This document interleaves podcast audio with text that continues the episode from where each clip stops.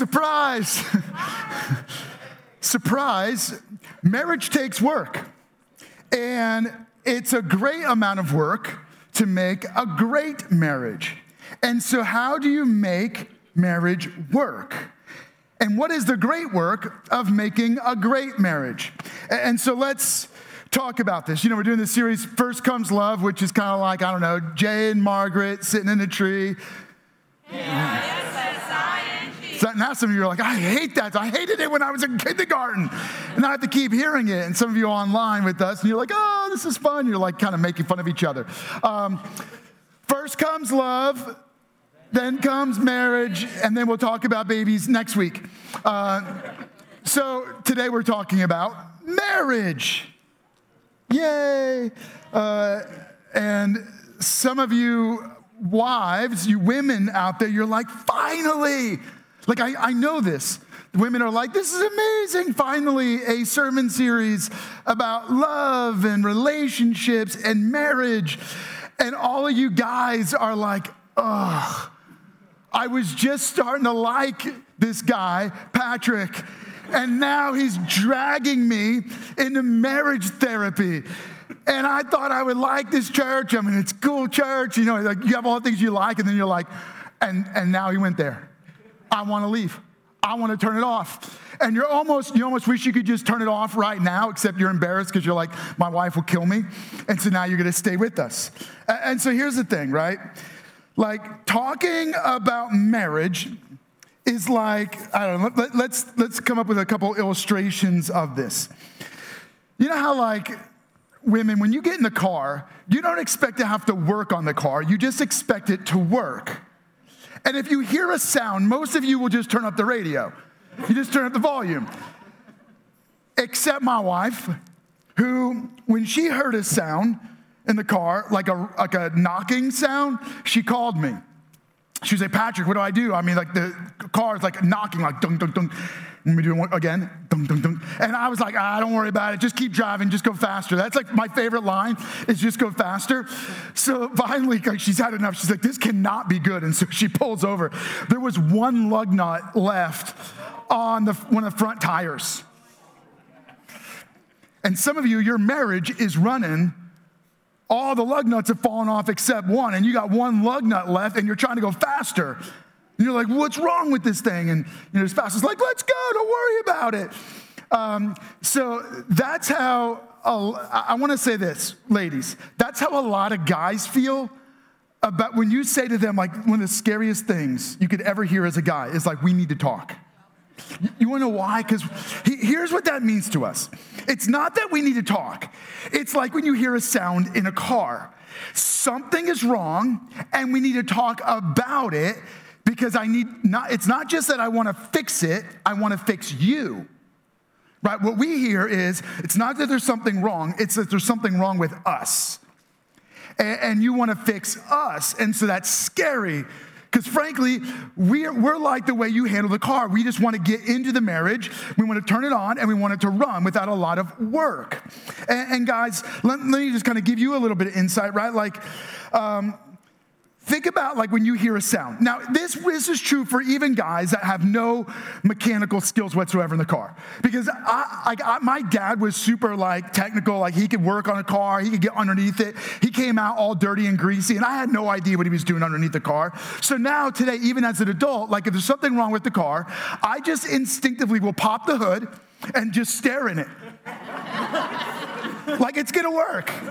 No matter just the fact that I'm here, I'm, i just start tinkering. I just start pushing stuff. I start pulling out the rod and like the fact that I'm tinkering, I will fix this. And, and if Laura Laura does this thing, so now we're talking about marriage, right? Like, I'll call dad. I'll call my dad. I will pay twice as much to bring it to the mechanic just so you don't insult my manhood. Like I'm looking in the engine, I got this thing figured out. And if I can't figure it out, there's no other guy on earth except the mechanic that can fix this thing. Okay. But here's the thing, right? Us guys, we'll tinker. There's things that you do. You'll just, t- even if it works, you'll tinker with it just to keep it working. Because you know that if you don't tinker with it, it eventually won't work. Well, that's kind of how marriage works. And, and so here, here's the challenge, right? We all come into marriage carrying, I know you all want these, but you don't know what you're asking for. We all come into marriage carrying a box of expectations. And the challenge with marriage is that because we bring in a box of expectations, um, we, we put on our spouse things that they could do and should do, and we expect them to do, and it makes marriage hard. Not just hard work, it makes it impossible. Why? Because our expectations come from our experiences, experiences that we want to recreate or avoid. Right? There are some experiences you've had that you're trying to recreate. These are great experiences. These are things, your dad made you feel safe, and now you expect your husband to make you feel safe. Now, that sounds like a reasonable expectation, right? It comes from your experience, and you're trying to recreate it. Or maybe you grew up in a home that didn't feel safe, and so you're trying to avoid that, and so you expect your spouse to make sure that you avoid any feelings of not or anything that makes you not feel safe, right? And so we bring uh, our desires into marriage, and those desires become an expectation. We, we expect our spouse to be uh, to bring loyalty in the relationship, right? What, what else? Who knows? I'm just to kind of reach in here and tear the box apart because this is so much fun. It's like Christmas. Um, we we bring into marriage a, a, a need for security you're going to make me feel safe or, or maybe, maybe how family is handled, right? How we're going to interact with my parents and your parents, what we're going to do with the in laws, how we're going to spend time on the holidays, right? Those are all expectations that we bring. You, may, maybe there's expectations that have been started because of your past, right? What you've experienced, what you want to recreate or what you want to avoid. Maybe it's the pains and the hurts of your past that have become an expectation. Maybe it's your fears and all of these get thrown in the box of expectations that we then carry into marriage and we hand to our spouse and we say, Here, you're gonna take care of this. And it's impossible, right? It, right? We have expectations about how we're gonna spend time and spend time together. We have expectations about how we're gonna make money and spend money and how you can spend money, and we have expectations about attention and how we give each other attention and affection and where that affection goes and how often that affection should go that direction. I thought it was funny. I, I really crafted that statement. I thought you all would get a chuckle. Those of you behind computers, I know you're laughing. Um, we, we have expectations about communication and conflict and how conflict is resolved. Okay, fine. Guys, Aren't you saying that's exactly what sex is for? I thought that was the whole point. We resolve conflict that way. Okay, right? So that's an expectation. We have an expectation about spirituality, about spiritual life, about prayer, about church. And the challenge is that what we bring in to marriage, the expectations we put on the other, the box that we carry around, makes marriage really hard. Hard to make it work. Some of you are driving down the road and you're just turning up the volume on the stereo so that you don't have to listen to the noise, while others of you are hearing a knocking sound and you got one lug nut left holding your marriage together. And you're like, help. And so let's talk about this. I want to jump into a story of a couple and their stories recorded in the Bible. And through this sermon series, First Comes Love, we're looking at famous couples in the Bible, what we can learn from them, either what to avoid or what principle we can follow that they did well. And so we're jumping to story. Uh, I'm going to give you the quick background. This is a, actually a short story, and the whole story, the whole book of the Bible, is written about this couple. And so let me give you the context. Uh, Elimelech and his wife Naomi, they leave the town they're from, Bethlehem, which, a, a, little side note, uh, they leave because there's a famine in the nation of Israel. The name Bethlehem means house of bread. And so they left Bethlehem because there was no bread in the house of bread. And they went to a foreign country, they went to Moab uh, with their two sons, which is a desert area uh, in a foreign country, actually a foreign country that they really shouldn't have gone to. Like it's a for like like you don't go there. Uh, but they go there with their two sons. Their two sons get married in Moab, and then about ten years later, both Elimelech and the two sons die, leaving Naomi and her two daughter-in-laws destitute, alone. And in remember in this context, in this culture, where it's really a patriarchal society, and men are the workers, right? They own the businesses, they own the family farm, and so these women are really destitute. They're in poverty. They have no protection, no provision. And uh, so uh, eventually Naomi says, Look, I got to go home. The famine was over. And so she goes, I'm going back to Bethlehem. And her two daughter in laws initially say, Okay, we're going to we're gonna go with you. But uh, Naomi says, No, don't come. You know, what, what, do I have to offer you? What am I going to do? Have more kids? You can marry one of my sons again? No, like I have nothing to offer you. Stay here with your family. And uh, the, one of the daughter-in-laws, Orpah, she says, okay, fine. But uh, Ruth says, no, I'm coming with you. And there's this really special moment. It's not between a husband and wife, it's between a, mother in law and her daughter in law. She says, You know, do not compel me to leave you. Wherever you, where you go, I will go. Your God will be my God. Your people will be my people. It's a really special quote. And, and so Ruth goes with Naomi. They go back to Bethlehem. And there, they just return in poverty. And I'm going to jump into the story right there. Ruth chapter 2. And Ruth the Moabite said to Naomi, Let me go to the fields and pick up the leftover grain behind anyone in whose eyes I find favor. And so many of you, you enter a relationship a lot like this. You're just picking through the fields, seeing what's left over. You, have been hurt, you've been broken, your expectations have been shattered, you don't bring a whole lot, and, and, you feel like you don't have a lot to offer. And so as a result, you're just like, man, whoever would just look favorably on me, I get, I'm just stuck picking up the pieces and pick up, picking up the leftovers. But regardless of your pain, regardless of your insecurities, regardless of your fears, every one of us come into a relationship, and most of us come into marriage not only needy, but looking for the other person and we're asking the question how can they meet my expectations? We're asking the question how can they meet my needs? We're not going into the relationship saying, how can I meet their needs? Now, you might you know, when you're feeling flirty, you're thinking, oh, how do I, how, do, how am I going to take care of them? How am I going to look after them? But most of us, here's what we're doing we're carrying our box of expectations. And because we're carrying this around, we're thinking, how can they meet my expectations. And this is what we're carrying around. And so we're trying to pick up a relationship, which is kind of like trying to find the scraps of life, that somebody can take care of me and meet my needs. And here, here's the challenge with meeting needs.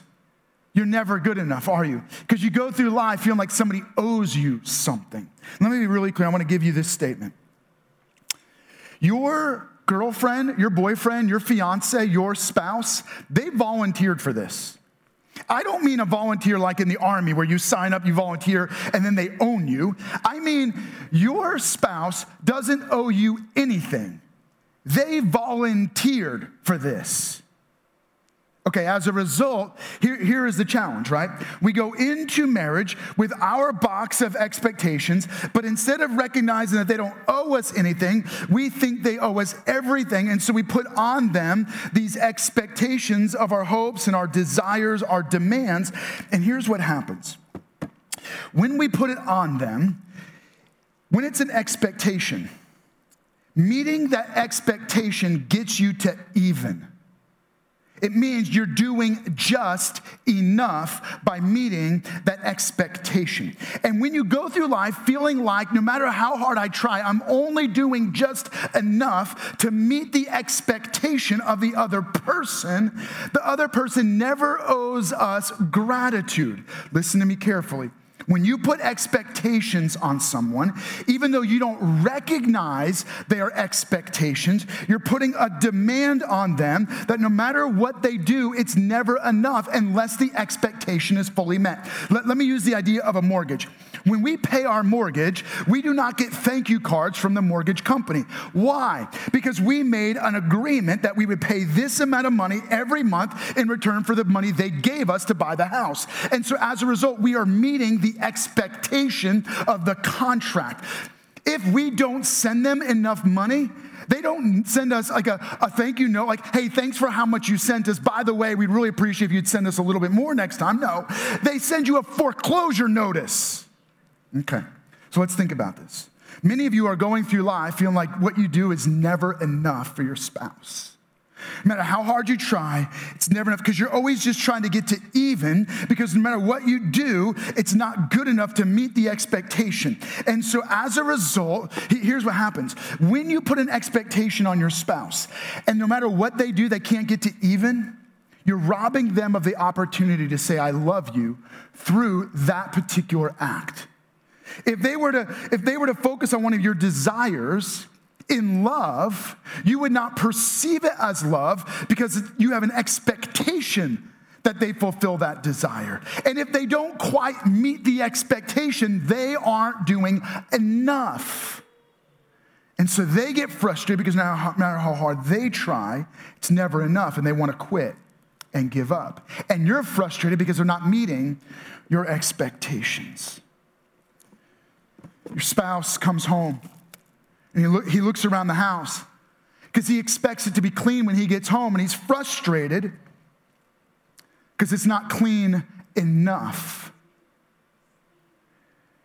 And instead of recognizing that your wife did everything she could while managing the kids and doing whatever else she had to do, that whatever got cleaned up was an act of love, you're frustrated it didn't meet your expectation.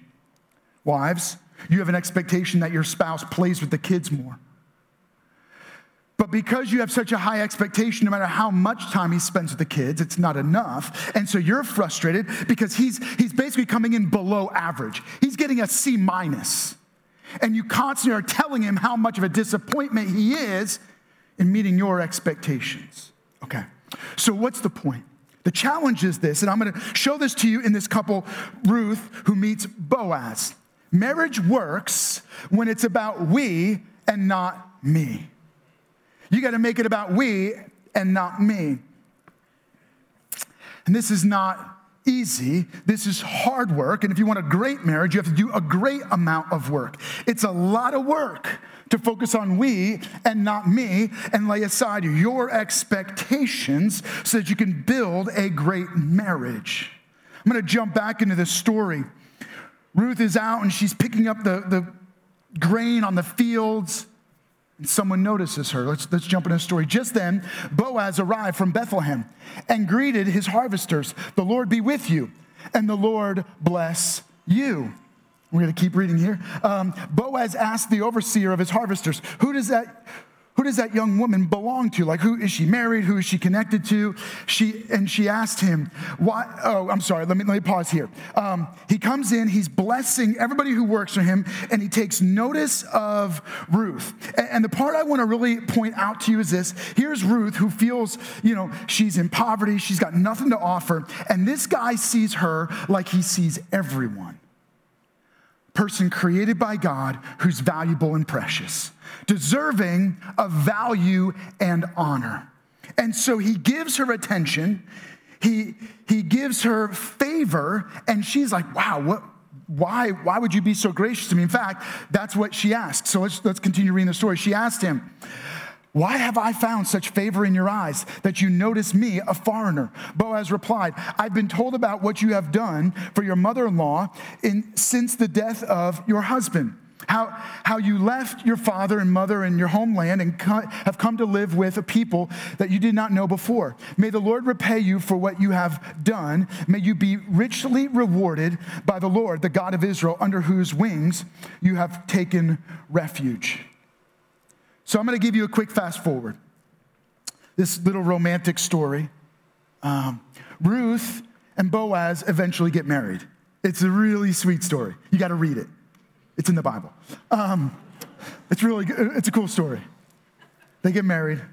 They fall in love. They get married. It's really sweet.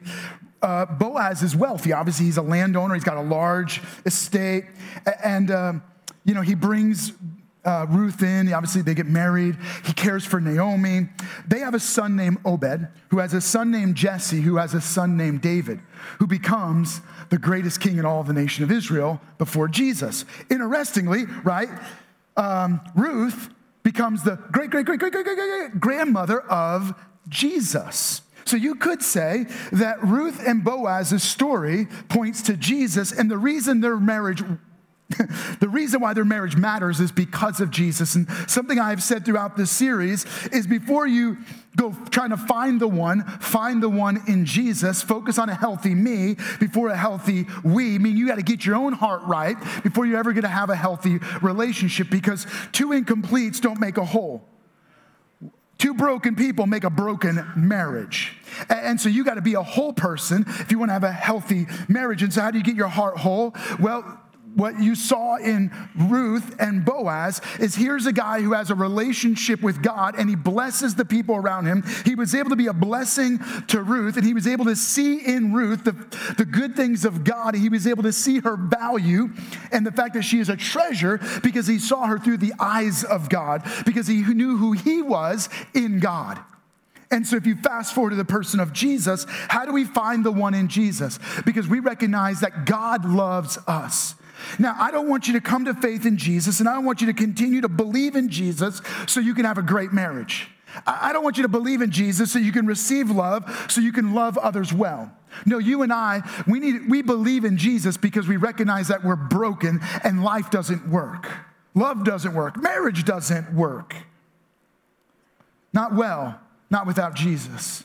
And, and so I believe in Jesus because I know I'm broken.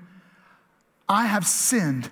I have rejected God and I've gone in the wrong direction. And because I recognize my sin and that sin leads to ruin and forever death, I believe in Jesus because he died on a cross for my sins and he rose miraculously from the dead. I believe in Jesus because when he died, he died for me, he died for you.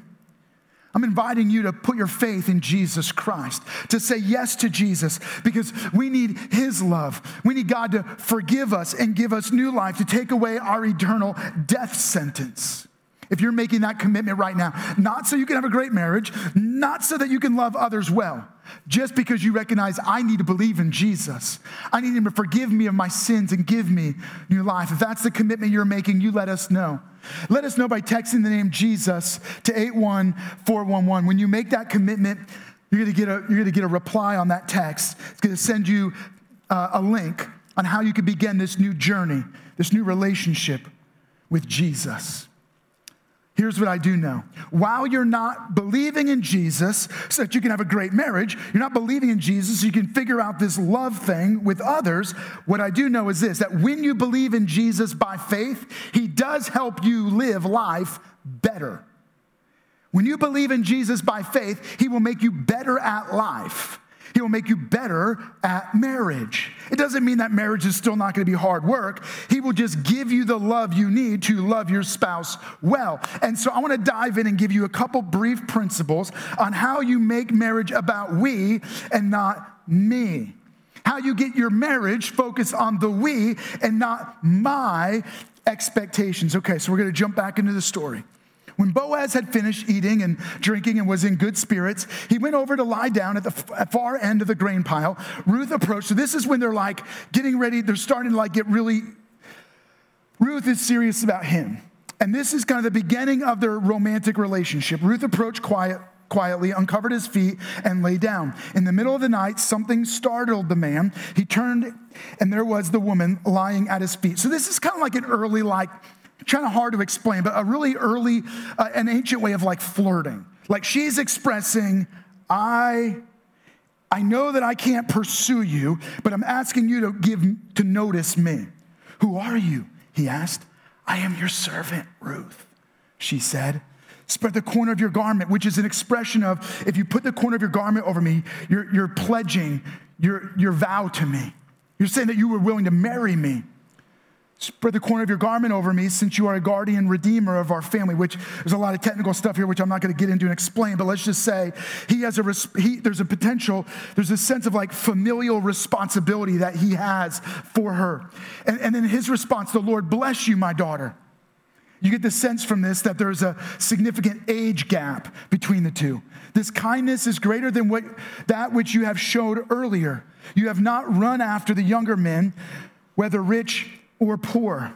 And now, my daughter, Don't be afraid. I will do for you all you have asked. All the people of my town know that you are a woman of noble character. And so uh, here's this relationship where Ruth has come in, she has served, she's walked in humility, she has walked in grace, she's not trying to make a name for herself, she's not looking for prominence or recognition. And then Boaz is this honorable man who treats her with dignity. All right, I'm gonna fast forward to a letter written by the Apostle Paul to the church in Ephesus where he writes this about relationships submit one to the other out of reverence for Christ. Wives, Submit yourselves to your own husbands as you do to the Lord. Now, when you hear this, you hear this like a bat. Submit. Husbands, love your wives just as Christ loved the church and gave himself up for her. He, I, I, love this quote. I, I borrow this from Andy Stanley, who said this like, relationships should, ha- should be a submission competition. I want you to know marriages that are about we and not me are a submission competition. Maybe make a note of that. Maybe take a screenshot of that. Marriages that are about we and not me are a submission competition. That means that I don't get to tell you to submit. If it's a competition, I am trying to outsubmit you. I, am I'm, I'm looking to outsubmit you. I want to do, I want to submit to your desires more than you can submit to mine.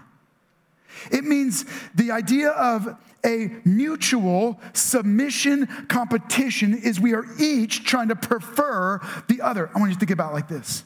You each bring your boxes of expectations. Which one weighs more? Okay, in, in this idea, Boaz said, Your needs weigh more than my needs.